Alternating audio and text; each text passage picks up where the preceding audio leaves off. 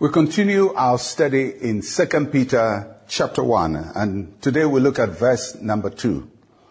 Grace and peace be multiplied to you in the knowledge of God and of Jesus our Lord.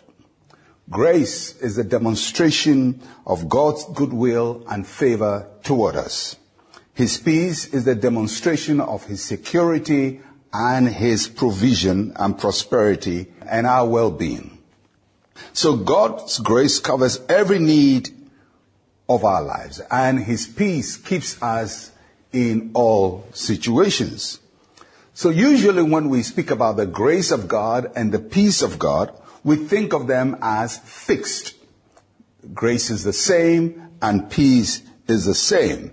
Grace is grace and peace is peace. However, our passage here reveals something fascinating about the grace of God and the peace of God. And the passage says they can be multiplied. In other words, grace is not fixed and peace is not fixed. Grace can increase or grow and peace can also increase. The word multiply means to become many, to increase.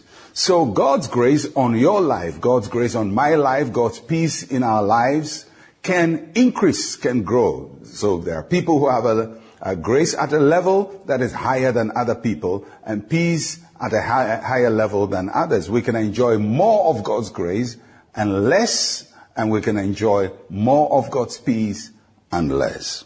The big question then is, how do we multiply grace and peace in our lives? The answer is right there in the passage. Grace and peace be multiplied to you in the knowledge of God and of Jesus Christ.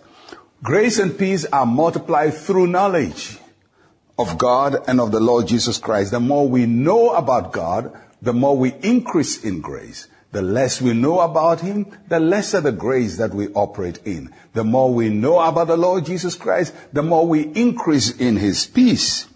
And so if we want to grow in grace, knowledge is very important. Isn't that amazing that uh, God can increase the grace upon your life? His favor upon your life can increase. His goodwill can increase. His safety and protection and prosperity in your life can increase. How does it increase? Through knowledge. Through knowledge. Knowledge of God is not just about information about God. In other words, you don't go through the Bible, memorize scriptures, and say you have knowledge of God. Uh, neither do you just go and study uh, some words about God and say you have knowledge of God.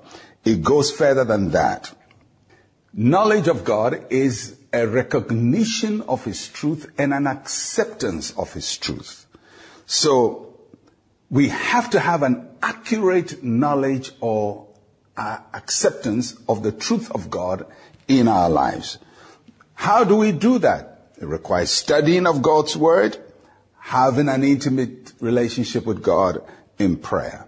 So as we study the Word of God, as we pray, as we make an acquaintance with God, as we embrace Him in our lives, as we allow His Word to speak to us, and as we allow His Word to build us up, we're not just becoming knowledgeable, we are growing in grace and we're growing in peace. Our grace is being multiplied and our peace is being multiplied because there are different facets of grace.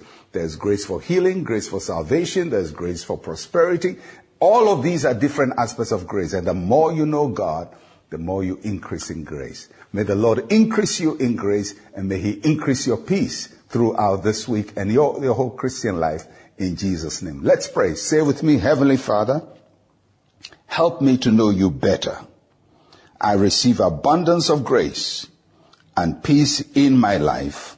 In Jesus' name, amen and amen. May grace and peace be multiplied in your life. I'm Pastor Mensa Otabil. Shalom, peace, and life to you.